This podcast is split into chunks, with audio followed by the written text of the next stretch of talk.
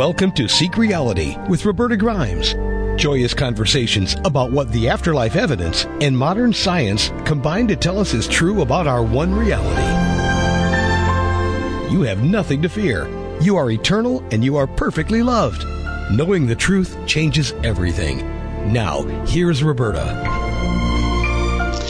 Hello, everyone. This is Roberta Grimes, as you know, and we are back for another episode of Seek Reality. And I think you'll find this one to be really interesting. Well, I, to me, they're all interesting, to tell you the truth. I love doing this.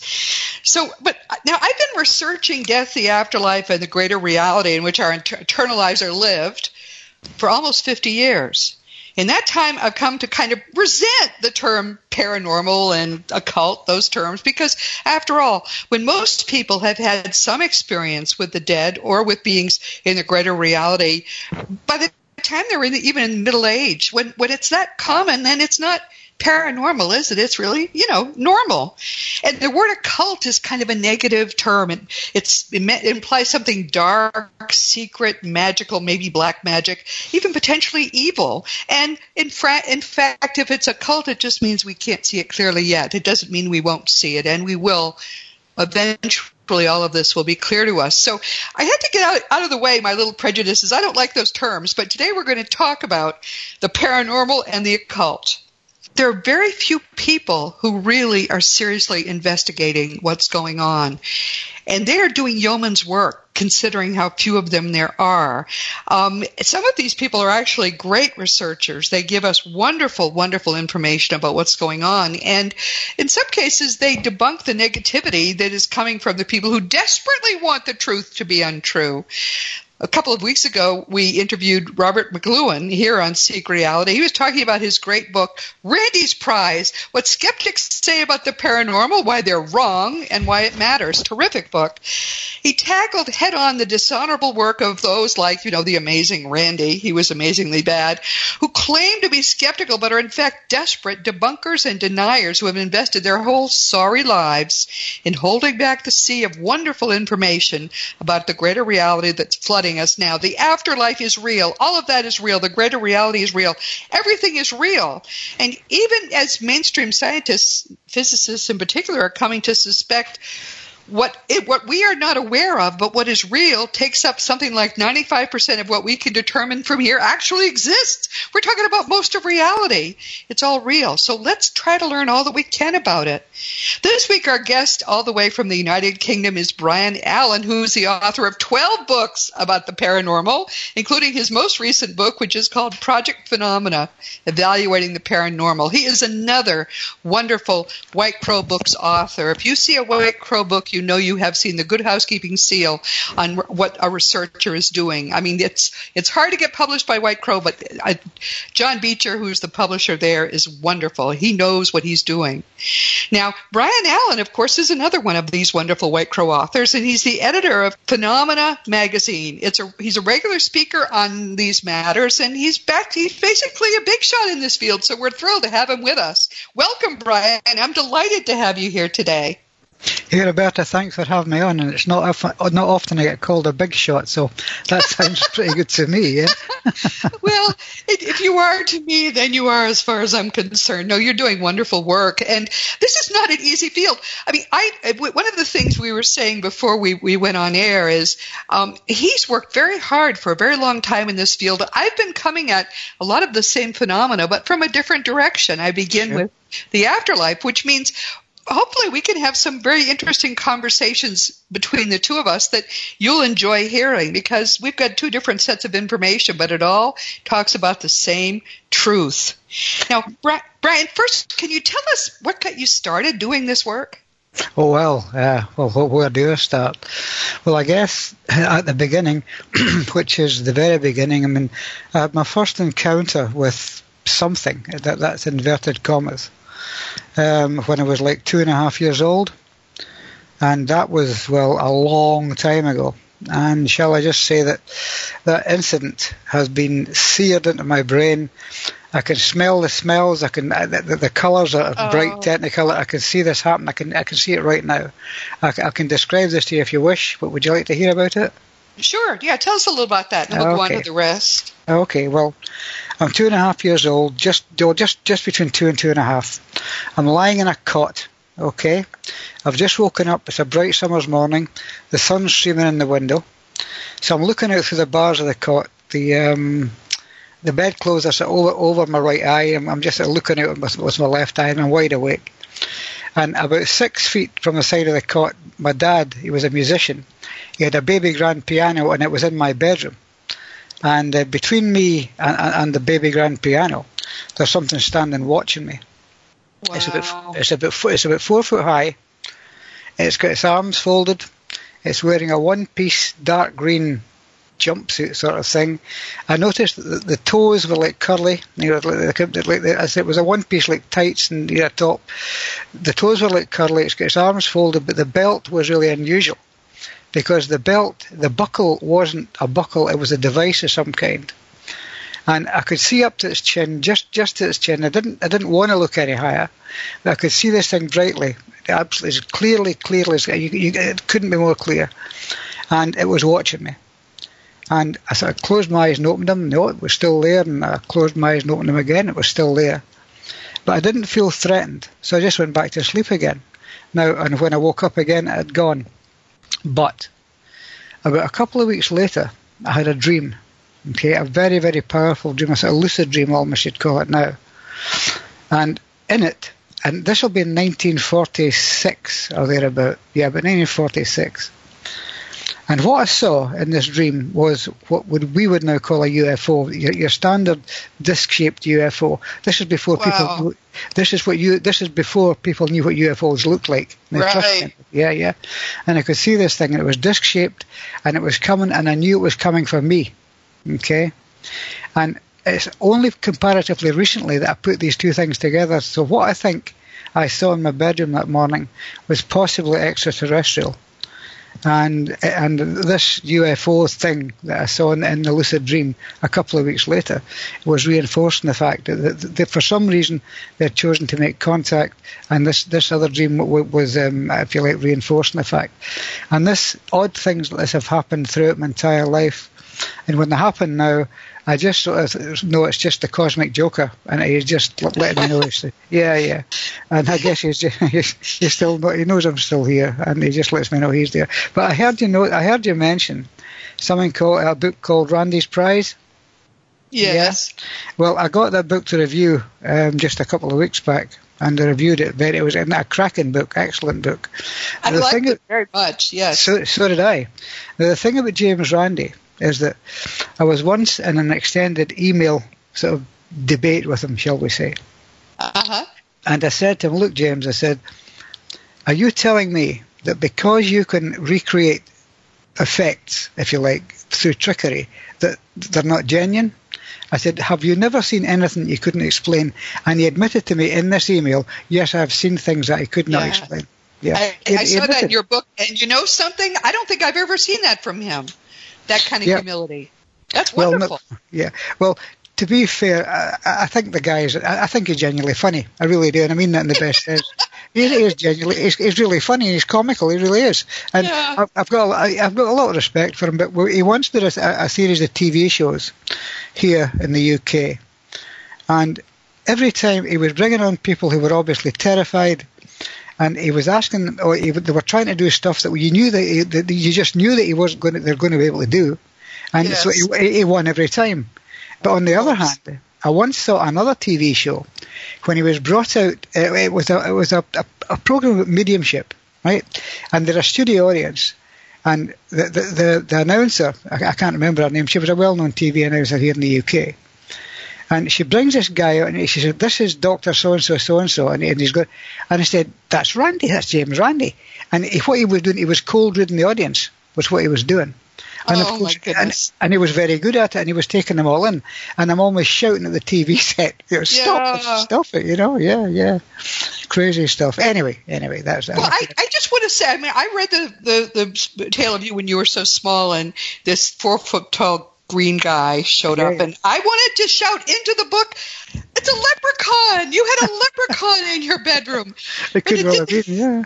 I mean, it sounded like a leprechaun. And I thought, wow, since you're in the UK, I'm not surprised at all that one would show up and sh- talk to a child. But yeah. the point is then, for you, as for me, you knew early on there was a lot going on that maybe other people didn't see. And so that made you want to understand more about it, to go in and investigate it more? Oh, absolutely. I mean, I did it pretty, if you like, armchair investigator for many, many years. Yes. And it's not been, I guess, for the, for the past 30, 30 or 35 years or thereabout, maybe 40 years, that I've done it like hands on. I've actually been actively involved in it. But the thing is, you, you get involved in this sort of stuff and, and, and you go out in investigations and UFO related stuff, paranormal related stuff, hauntings, poltergeist activity, possession, exorcisms, the whole thing. I mean, I've been involved in them all. Yes. But, it gets, but it gets to the point where my wife and I, my wife used to come out and do it with me because we ran our own little group for a while. Yeah. And, yeah, and, and but the thing is that it gets to a point where you're just going through the motions. That you're not learning anything else, you're not seeing anything else. So eventually we just gave up. And, and I just started writing about it. I was writing my past experiences. Now, the only time I will go out in an investigation now is if I'm specifically asked to do it, and I wouldn't let anybody down, and I'll try and help them. But I don't seek them out because I, I, there's nothing I can learn now. I think I've seen most of the stuff that can happen, and, and I've had to deal with it over the years. So yeah, um, it's not something I seek out now, but I, I still obviously maintain a very keen interest in it. Well, wait, wait, the, I, I love the book, by the way. It's called mm-hmm. Project Phenomena. And what's great about it, it is that it shows researchers sincerely at work. Um, in order to be a good researcher, you have to be skeptical. Mm-hmm. People like James Randi are not skeptical. They are debunkers. They, oh, yeah. They, they don't want to find out that when any of this stuff is real. Whereas, you know, people like you, Brian, would love to find out something is real, but you you you're, you're going to be convinced about it. I feel the same way. We know that there is stuff that goes on, so we we can't be fooled. We have to see that it's true before we'll say it's true. And and um, I recommend the book to people just if you if you want to see how this works and what some amazing things are that can happen, and yet the, the standards are so high. I mean, I one of the things I love is the the Scole Experimental Group and what they oh, were able yeah, to yeah, do, yeah. and clearly you also love their work. And you're oh, telling oh, me that the Society for Psychical Research wouldn't accept the Scole report? No, they wouldn't do it. Well, they did but but very very reluctantly because it, the, the, the, evidence was too abundant for them. I think that although they could oh, see it, my word. yeah, although they could see the, the, the, evidence in front of their eyes, they weren't all that keen to accept it because being the SPR, the, the Society for Psychical Research, I should say, yes, they, they set their bar very high all the time. Yes, and, and and anybody that doesn't quite meet it they, they, they, tend, I wouldn't say that they don't debunk them, I mean, they wouldn't debunk them, but they, they, tend to dismiss the evidence that's set in front of them. But the odd thing is, I mean, you're talking about scientific proof of this sort of stuff. There is an aspect of, of, of particle physics that really annoys the hell out of physicists, and they hate it because it seriously I know. Yeah, and, and, and talk about that. Yeah, well, yeah, I'm going to mention it just now if I may, and, and it's it's based around what they call the twin slit experiment or the double slit experiment, and it's how light, how photons of light are affected by people either watching them or not watching them. And yeah. you say, how how can this happen? Well, there is an answer to that, and again, I think this is how a lot of what we call paranormal paranormal phenomena actually functions, and it's called quantum entanglement because yes. some because somehow at the quantum level the subatomic particles appear to be aware they've been watched. I won't say they're sentient. Sentient yeah, yes. sentient's too strong a too, too strong a way of putting this. It would appear that, that the subatomic particles are affected by the very action of either watching them physically with your eyes or measuring them w- w- with equipment. Yeah. Either way, it doesn't really matter because they're affected by it. And like I say, physicists annoys the hell out of them because, in fact, uh, there's a good YouTube clip in this by a guy called Jim Al-Khalili and if you want to look up at this on YouTube sometime, it's well worth seeing because Al Khalili actually says, and, and this guy's a respected physicist, he's a, a talking head on TV quite often. And he actually says if anyone has a logical explanation for why this happened, send it in because there's a Nobel Prize waiting for them. Yeah, words, yeah. yeah. the, the, Nobel Prize for finding out that most of reality is in fact not material is the big one, and I think the people have already been born, and I think I even know a couple of the people who are going to be in contention for that yeah. Nobel Prize. So, uh, you know, the Nobel Prize that says uh, no, everything is material after all, I think is going to stay gathering dust on a shelf because that's just not true. Mm-hmm. What's the name of the fellow? And we will give people this uh, you, the the, the uh, possibility of looking him up on YouTube. What what? How do I spell his name? The Jim, Jim as in James Jim Al A L K H A L I L I Jim Al Khalili. He's, he's, he's a A L K H A L I L I. Uh, yeah, Al Kal Il E Khalili. Jim Al Khalili. Okay. He's, he's, I think he's, uh, his people are of Arabic extraction, I would imagine. But uh-huh. he, he's a very good presenter. Uh, another guy that's an extremely good presenter and is starting to see things slightly different is a guy called Bri- Professor Brian Cox. He is that guy, really. He's well worth looking up on, on YouTube sometime. Cox is really, really good. Great presenter, but a confirmed skeptic. A confirmed skeptic. But even he when it comes to the twin slit experiment, becomes very suspiciously silent because he can't he can't explain it either, and he hates it. they do. They all do hate it. But what what's wonderful is reading your book because I've been doing all this research. I I started to see things that I could maybe point out. One of the let's talk about some specific phenomena. Sure, sure. You've come up with with uh, with ghosts Mm. Which what I think some of them I think really were ghosts. They they mm. there there were incomplete beings, no hands, no feet. Sure, sure. Um, almost almost a bust. Very often that's how the dead will appear, especially right after or soon after their deaths. And there you had them right there. And yeah. um, I, I, you, you felt that they were that as well, right? Well, some of them put it put it this way: um, a short time ago, it was just before Brad Steiger died. I was actually asked would I like to contribute, you know, a few words to one of the. In fact, it was the last book he actually wrote along with his wife Sherry, and it was "What Is a Ghost," and there was a whole bunch of guys like me were asked to like contribute, you know, maybe a, a thousand words, whatever, on what was a ghost. And, and the thing is, there is absolutely no consensus on what a ghost actually is. Yes. Um, you could say that they are the remnants of consciousness. They they are spirit, but yes. with inverted commas. But it gets very difficult to get a handle on this because people's idea of what spirit actually is, is can vary quite a bit. Myself, I'm I'm not sure what goes, Sarah. I'm, in fact, I've got to the point where I, I, I've stopped even expressing opinions on it because I'm probably wrong. And uh, always good, though, if, if you don't want to talk about it if you're not sure. It appears from the perspective of my research that um, there are actually are a number of kinds of hauntings. In some cases, it was a traumatic event, and what mm we're encountering is not really a ghost of the person, but a sort of a, of a traumatic shadow of that yeah. person during that event.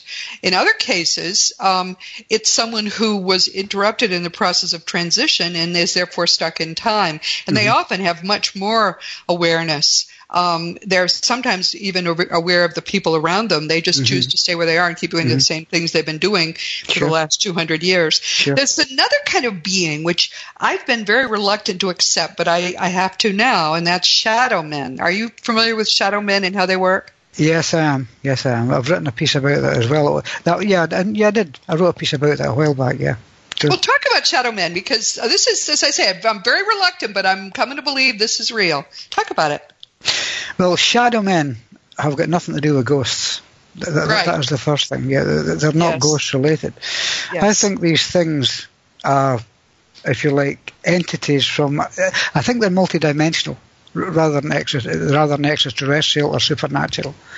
I rather uh-huh. think that, that these shadow people are, in fact, extra dimensional. Now, how they get here is anyone's guess. I have no idea, but uh, they get here. They do and some people see them, some people don't. I have seen one myself, and I will I'll, I'll, tell you about this if you wish. Um, yeah. It was a case a while back. It's written up in one of my books called Revenants, Haunted Places, Haunted People. And it's a case that actually took me right off the shelf. It took me from being middle of the road to be a confirmed believer. We were over in a hotel, small hotel, I'd been asked would I would like to help this woman because she was having all sorts of trouble in the hotel. Things were getting seen, things were getting moved about, voices were being heard, you know, people were being seen, shapes, sounds, all sorts of stuff.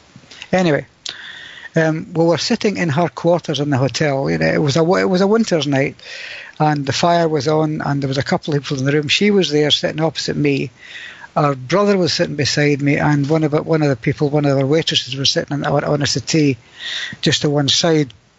And she's sitting talking to me, and we're, you know we're talking away, and all of a sudden, the temperature in the room dropped like a stone. Bear in mind the central heating's on, and and there's a coal yes. fire burning. Yeah.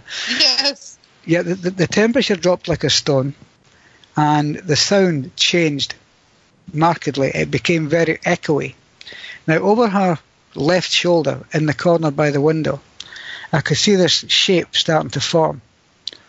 It would be about six, seven foot tall. It was very tall. It yes, was quite broad. Did. It was quite yeah. tall. It was tall. It was broad, and it was jet black. Yes. And it was getting thicker and thicker and, and more pronounced. And I started saying, "Oh, oh I don't like this." no. I don't like this at all. So I, I, didn't say anything. I just I just thought very you know thought uh, just concentrated on thinking. I said, "I'm not ready for this. I want you to go, and I want you to go now." And it faded away. The sound changed, and the temperature came back up. Yes. Yeah. So I, I said to the, um, and th- this is not the first time this sort of thing's happened to me. I might say it's why, it's why I keep keep coming back to it. Is that I said to the people who were there, did anyone notice anything just now? And the, the, the, the woman's brother said to me, yeah, it got very cold. And the girl that was sitting on the couch to one side, she said, yeah, the sound changed. But they didn't see anything. But they both sensed that the, the physical parameters changed within the room. And it was very, very strange. But that was an example of, of something really negative that was happening in that hotel. Yes. But the actual the event that took me right off the shell, off, off, off the fence, occurred when I actually brought two really good mediums in to try and move the spirit on. It was the spirit of a girl that had tried to, that had killed herself by throwing herself down the staircase, or she had fallen on the staircase at any rate, and she died at the bottom. And the reason she couldn't move on is because she'd had an abortion. Now she'd had this back in the 1700s because at that time you just didn't get pregnant out of wedlock; it just didn't happen. Right. And her, fa- her father had forced her to have an abortion to get rid of the kid and she hated her father with a passion.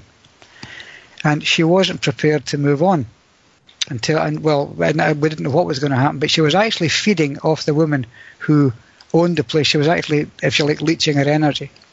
So yes, the, the two mediums said, right, we'll get this sorted out. We'll send her back to, to, to, to uni- we'll unify her with the dead child.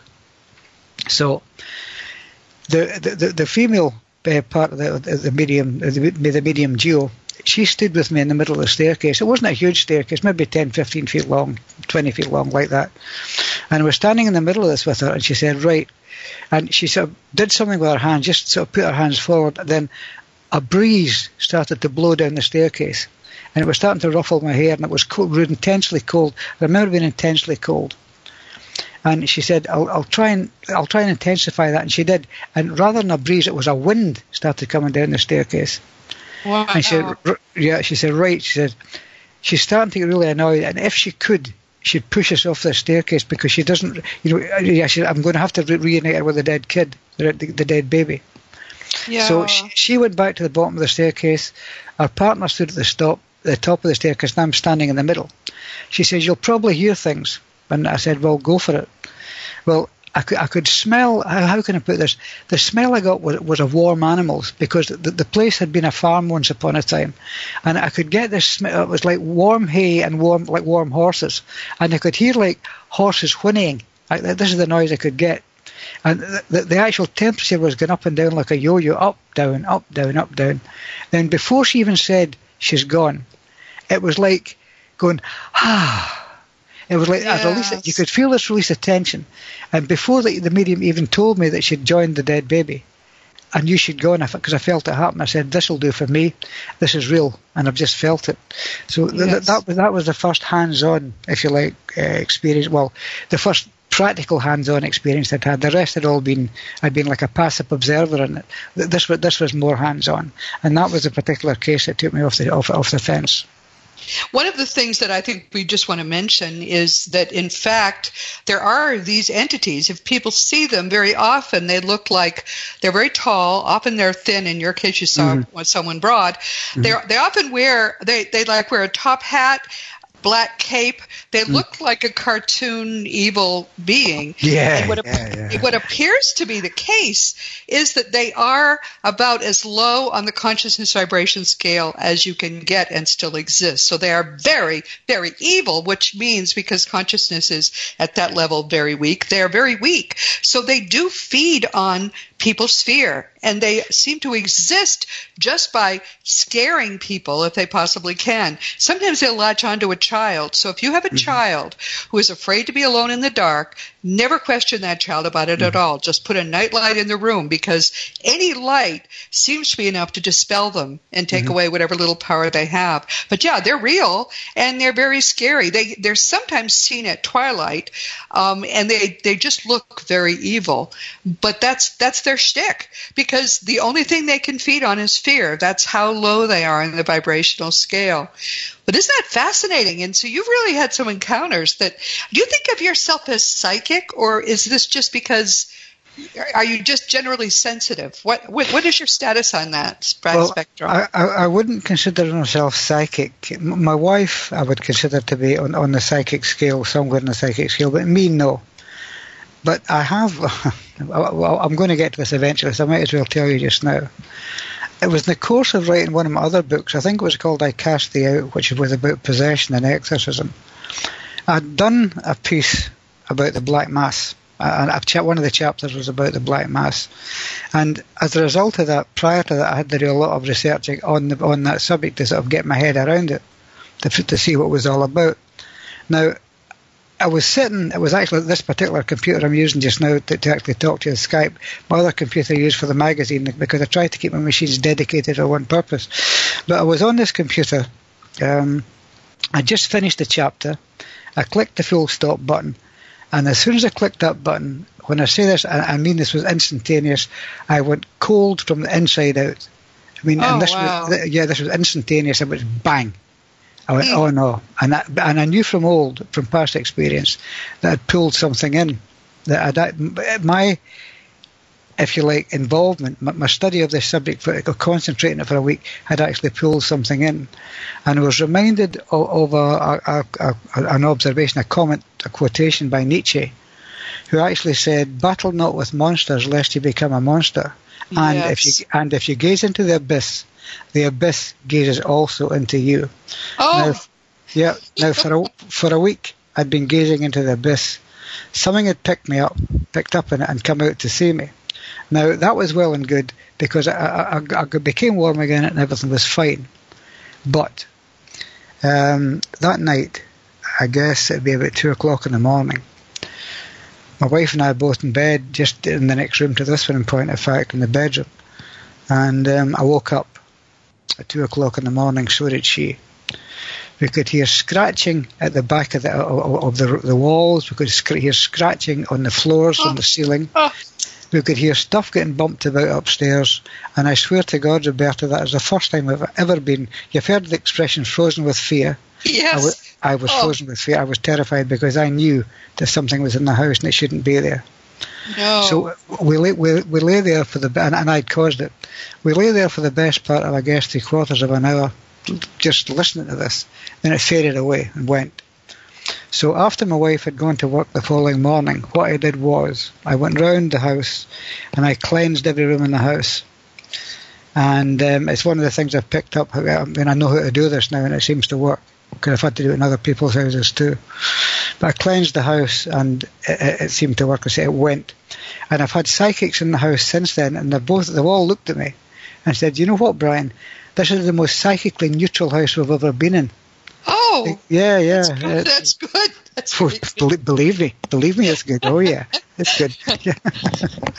no, th- yes. This, is, this is very important that people understand. You don't mess with evil. No. There is evil in the world. There are demons. There are negative entities. They're not necessarily powerful because they're evil. Evil makes you weaker, but that doesn't mean they can't mess with your life and really damage it. So, um, I you have to, as as you have, Brian. Everyone has to have a very healthy respect for the fact that there is evil oh, and yeah. learn how.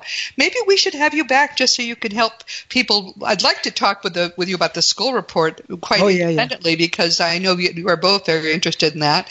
But also, maybe you can help people learn how they can cleanse their own lives and their own homes of well, negativity. Could I just interject for a second when you're talking about the Scole experiment? That a friend of mine was actually, he went to Scole. He went down to the Scole experiment and he actually took part in it. And some of the, I'm not, we don't have time to talk about it just now, maybe another time, that he saw stuff there that was pretty amazing. And he knows yes. for a fact that what went on in, in, in that, well, that cellar at Scole was absolutely astonishing. So they were in contact with with something really powerful. And what he is trying to do, a guy called Nick Kyle, in point of fact, he won't mind me mentioning his name, that Nick is actually trying to recreate this whole experiment up here in Scotland, and he's looking for people that he thinks are going to be able to stay the course and actually try yeah. and recreate this. You know. So anyway, uh, yeah, there you go. Do you do you know what made them abruptly stop? Because I've heard a rumor, and I wonder what if you have any sense of what made them stop all of a sudden. They, they were told to, to they were told in no uncertain terms to stop from from the other side. They said yes. enough. They were told stop. This has gone too far. Now, I can perhaps, in fact, I can I can bring bring bring my new book into this in point of fact, because um, a guy you'll have read about in the book several times in the book, a guy called Don Phillips. Uh-huh. Yeah. Now Don, um, he is in regular contact with another entity who has who even gets a chapter in the book all to itself, an entity that calls itself Becky. Yes, I, uh, I was going to talk about that. That's the other thing we may have to have you back to talk about. Yeah, yeah well, talk well, about Becky a little bit. Yeah, well, Becky and Don, more at the point, that Don has these conversations with Becky, and a lot, a lot of other entities that seem to have attached itself to Don. And one of the things that, that Becky told him, because he, he he sort of says, "Hi Becky, you know, what's life like on the other side?" And she said, "Well, you know, it's pretty good." for those pretty that no, no, yeah, but hang on, but it's pretty good for those that make it, okay? Because yeah. not everyone does apparently. And when this came out, Steve Mera, who you also who also appears uh-huh. frequently in the book, Steve is yes. a very very good friend of mine, by the way. He's well worth having on, I might add. But um, Steve actually. Um, I can't. I've kind of lost the train of train of thought there. What was I talking about? You were talking about uh, Becky and Don. And, oh yeah, for those that make um, it. For those, yeah, for those. Yes. That make, well, when this went out there, Steve was contacted by either a priest or, or, or, a minister. I can't remember which. I think it was a priest in point of fact contacted him about this. That's for those that make it, and he was told in no uncertain terms they shouldn't be putting that kind of information out there. Okay, because yeah. it's not it's not really for us to know. But the other thing is that when when when when Don is is talking, and he, he, does this via digital recorders, by the way, as he probably Olympus digital recorders, that when it appears that, that, that what is said is being monitored by things on the other side, and they are yes. called. As far as we know, lightertons or lightertons. That's the nearest phonetic, the phonetic that we can actually get to what these things are called. Now, apparently, if there's too much getting said, or too much information getting pa- passed across, these things literally crash across the communication and shut it down. Yes. And it's been yeah, it's been made very, very clear to Don on several occasions that these lightertons monitor what's getting said in the two-way communications, and if they think there's too much information, they just stop it there and then. What what I had heard about the Scole experiment was this. I had heard that they had to shut it down because entities in our future were trying to use the Scole channel to come back to our time, to mm-hmm. time travel, in, in other words, going backward, and that that had to be prevented, and therefore they had to close the channel. That's what I heard. I don't know. You know, who knows? No, no, no, no. Hey, hey, no, no, no. Hey, that could be right. I didn't actually hear that that, that version of it. I, I was told that, that, there was just too much information getting passed, but I didn't get. Yeah, I read the book by Grant and Jane Solomon called The Scole Experiment. Another book worth reading if it's still in print. That Yeah. um, what what would happen in that experiment had never been done before to, to the level it had been done before, and Yes. but I I think there was just too much information getting passed across, and the, the powers that be on the other side just shut it down. But I'd like to return to this Becky Michaels, or Becky, that, that, Okay. that, that, that appears Yes. in the book. Now, th- this being, and there's been a lot of heated conversations about what this being actually is, I can assure you, between Don, Steve, and I have had many conversations about this. Now, this being apparently latched itself on onto Don during one investigation he was out on because he used to do quite a lot of, you know, if you like, paranormal investigations. And this thing latched itself onto him. He actually asked, "Can you alter the temperature in this room?" Temperature went down. Can you bring it back up? Temperature came back up, and it went on like this. So, but this being has has attached itself to him. Now, I had a. This is going to sound crazy. I actually spoke to. I spoke to Becky via a Skype line, a Skype link. Okay. Now Don Don Uh-huh. was Don was was like where you are on the other end of the Skype link, and he's talking to Becky, and he, he's he's he's you know passing my questions on to Becky. Okay. So I said to Don, I said, "Is Becky, um, is she if a part of the sort of Nephilim Watchers type universe?" And he asked the question, and I could hear something getting said. On, on, on, I couldn't actually make out, but I could hear there was the response coming back, and the response coming back was, "He's on the right lines." So it would appear that if this Becky is telling the truth, that the whole Nephilim Watchers thing has some validity. But but the danger of this is that if Becky is not what it claims to be, which is vaguely angelic, for the want of a better word, it's not an angel, and it, but because anything that tells you an, that tells you that it's an angel almost certainly isn't. Yes, So- I agree. I agree. We've actually warned Don, Steve and I have warned him time and time again to watch what the hell he's doing with this thing. Because we just, because seriously, because we just don't know what it is. It could be demonic. It, could, it might not be demonic. It, I don't it- think it is. No, I don't think she's demonic. Um, I do think that she is, um, you know, probably a more advanced being who is on basically able to connect with him. They may have had other lifetimes together or something, but she doesn't strike me as a negative entity. Um, maybe you, maybe there's more than is in the book, but um, Well, th- there's quite a bit more to it than get put in the book because there was stuff I couldn't put in the book. But um, I, I wouldn't go into that either. But it's better, it was better left out. oh But- but dear. yeah, but but this being, um, it's able to. It, it can communicate by direct voice if it wants to.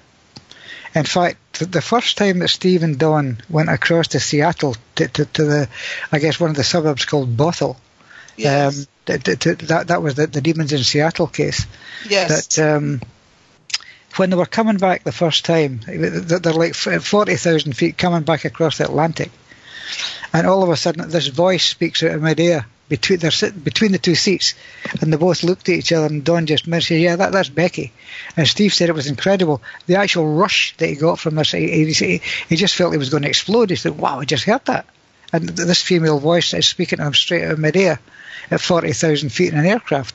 So, I mean, you, what do you do with that? But, um, you know. Well, uh, Yes. because the whole thing about Becky is it's created a whole life for itself. Apparently, it, it, that she had two children. They were both killed in a car or, or, or, or, or train crash, apparently, and they're both buried in, in, in, a, in a cemetery in either Manchester or Birmingham in the UK here, apparently. But the thing is, I checked that. I checked it out. Steve checked it out. And another researcher may have heard of in Ireland, a guy called Barry Fitzgerald. Barry checked this out, and we couldn't find any sign of anyone called Becky Michaels who was in the last 10, 20 years, who had had an accident in a car or, or, or, or, or train crash, had two children, and was and they were all killed. We can't find any any sign of this. And this all happened in the UK, apparently.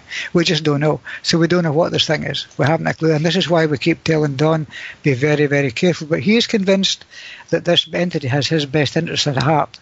So I, I think it, so too. Yeah. Just, just it just seems to be the case that she does. But very often they will give us what is not either their eternal name or their more recent, most recent mm-hmm. lifetime name. Mm-hmm. Um, they'll give us another name which is maybe convenient to them, easy for us to remember, or something. Sure. And that may sure. so she may well have lived that lifetime with the children with a totally different name that now you know you have to somehow guess. You'd have to find the accident, perhaps, and then reason back to the mm-hmm. person. Mm-hmm. Well, but she didn't the, bother me. I mean, some of the people that you talk about, she did. Uh, they did bother me quite a bit, but not Becky. Yeah, yeah. Well, the, the, the, like I said, the thing about Becky is she's pretty central to what Don does, and and he, and he does everything with her, and all the cases are, are done with her.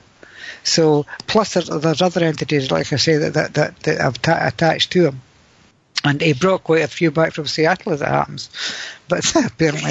yeah, yeah. And, they, and they joined the household. He said, yeah. hey, you, you want to come back to the UK? They said, sure. So yeah. he, they latched onto him and went back, and then they he integrated them into his household full of entities. I thought that was really weird.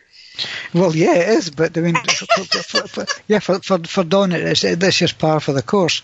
I mean, oh my word! But the, the, the thing about the thing about Don is, and it's, it's a term that he hates using, is that as far as I'm concerned, he's a very powerful medium in his own right, and he doesn't like he doesn't like the term because mediums it's just not a thing that he does, but but he does for, for want of a better word, yeah. because the, the, the, there's a case I think I think you'll probably recall in the book that that, that occurred in Sligo in Ireland when when Don uh, and Steve went across there with along with a guy called Ian Gunner, but uh, these guys went across to Ireland and they were invited across by Barry Fitzgerald. And Barry said, "I want you to come and have a look at some stuff over here." Yeah. And and they came across and, and they ended up in the in this place, this house, in in um, in Sligo, and it was a very strange house. Um, the whole thing is that it's a place called Seafield House. Now, the house itself is it's just a ruin now, and there's trees growing up through it. I mean, the whole thing is it's just it's just, it's just a wreck. But the thing is that that Don couldn't get Becky wouldn't come through for some reason, or she was very very weak, and she didn't seem to be able to make contact. So Don was functioning on his own for the most of the, of the time while they were in Ireland. Yes. And yeah. in Seafield House, Don detected for want of a better word, a powerful negative entity. That, that he, he, was actually quite. Don isn't frightened of these things, but in this case, he, he was starting to get a bit worried about it because it's it, what it appeared to be. Because it appeared to be a jinn. Okay, you, you're you're uh-huh. aware of the, yeah, the jinn. Okay, it appeared to be a jinn, and the reason that it was there was because one of the owners of the house, a guy called Phibbs, um, cause the, the, house had been abandoned a long, long time ago. Uh-huh. And um, it actually filled the house with with Egyptian artifacts. As you know, oh. the jinn is a, is a Middle Eastern entity. Yes, right. Now, it would appear this jinn had attached itself to some of the stuff in the house because it was almost like a, an unofficial museum of sorts. Because most and most of the stuff that was in the house from Egypt had all been had all been stolen or, or, or shall we say, acquired. Right. In, acquired, in Egypt. Yes. Yeah, acquired yes. in Egypt and brought back here. And eventually, I think the, the, the house was getting such a bad reputation by hauntings and stuff. I think that the guy had to get rid of the stuff. And but even then, it was never actually returned to what it should have been and eventually I think they just sold up and left it to go to rack and ruin. But yeah, Don as I say, is a very powerful medium, although he doesn't like the term in his own right. And he's able to function, uh, we think, quite happily without Becky, but although he, pre- he just prefers having her there, as far as I can make out. But that's just one of the, one of the things that, that occur in the book. I mean, there's another thing that occurs in the book, um, and that this was when they were on the, the, in, in Bothell, over in Seattle. And it, it was the Keith Linder case. Now, um, Yes, that, that's. A, I should just say, if you read this book, this is a very prominent. If you're an American, you'd like to know about something happening in Seattle. Very prominently discussed and analyzed in this book. Fascinating reading. I'm sorry. Go ahead. Yeah, yeah. Well, it's where to start with this, but um, this was towards the end of their first visit to Seattle because they went back a second time and they took the guy that I mentioned already, Nick Kyle, went with them as a sort uh-huh. of a, to, to, witness it. But the first time they went there, Don had been to they'd been to a diner, and just for a meal, and they came out, and, and Don said, "There's someone over this tree," and he kept being drawn to this tree. oh yeah. But, but, yeah, yeah, I know, and I know, I, and you know what? So you know what's going to come. So oh yeah, this was yeah, an awful story. Oh my it goodness. was absolutely horrendous. So they, they went back to the house, and, and I mean, they didn't have all that long to go there, but I think they were like due to fly home on the following day. But Don said, I've got to go back there. So the woman that had been driving them about, they, they got hold of her, and, and, so the woman, Don and Steve, all drove back to this diner, and by that time it was closed. So he go, uh, and he went to this tree, and now Steve's standing about 15 feet away from him, and Patty, who was driving the car, she's sitting back in the car, so she didn't hear any of this. But through the through the through the through the voice recorder is coming voices, and they're saying, "We want your power. Oh, we want, yeah. we want you. We want you to join us."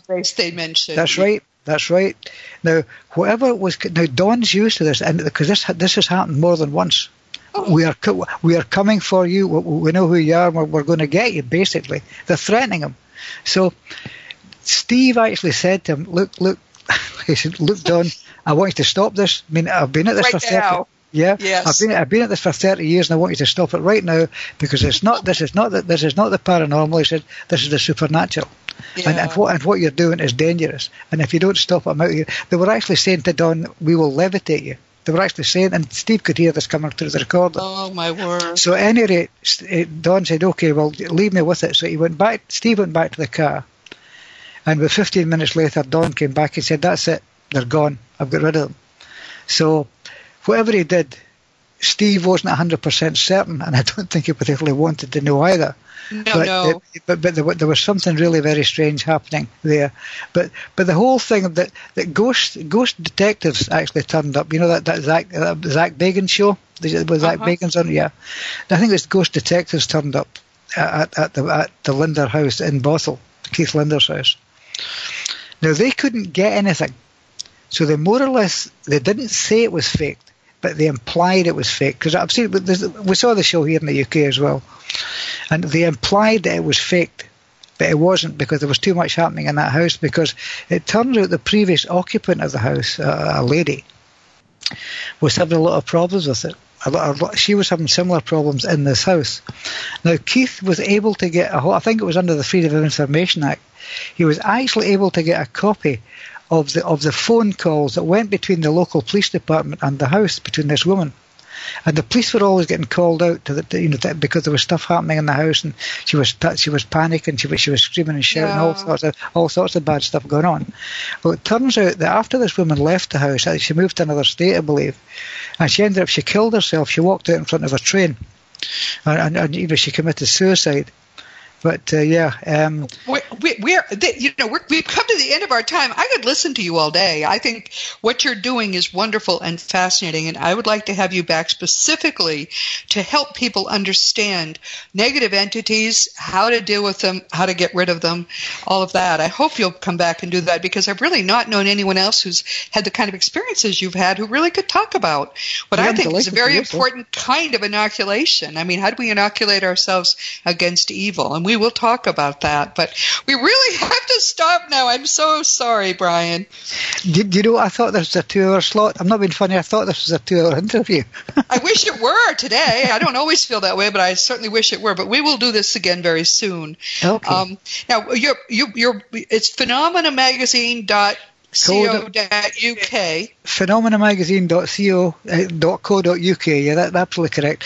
We're currently getting two million downloads a month, and, and that was two years ago. The last time we checked. Wow, And, and it's gone you. up. It's, it's gone up considerably since then, we believe. But yeah, we're truly international all over the world. So www.phenomenamagazine, all one word, dot co dot We'll, it- we'll and- and- put and this it's in the information to Yeah. everyone, so you'll have that and you'll know how to reach them. But meanwhile, everyone, this has been Seek Reality with Roberta Grimes, and I'm thrilled you could be with us today. Hasn't this been fun? Please never forget that you are a powerful, eternal being. You never began, you never will end. When you get that, it's going to change everything in your life for the better. And just quickly, next week we'll have Mark Gober here for the second time. He's like the extraordinary Bernardo Kastrup. He's a brilliant young man who's discovered that consciousness is indeed primary, and now he's telling the world all of that. His book is An End to Upside Down Thinking, and next week he'll be talking to us about his new project, which is a, a really epic podcast collection, and he includes Bernardo in it. So join us next week. And this week, for the first, but I'm sure we've many times. We're talking with Brian Allan. Um, he's another wonderful British White Crow author, and he's doing extraordinary work. He has become one of my heroes now. meanwhile, meanwhile, everybody, you know what my books are. Uh, you know what uh, um, w- w- how to get in touch with me, robertagrimes.com, and just send me a contact email. I, I always, always do um, listen to, uh, I mean, rather read and then and then comment comment on emails I get. It can take me a few days though. Be patient, and you will get a response from me.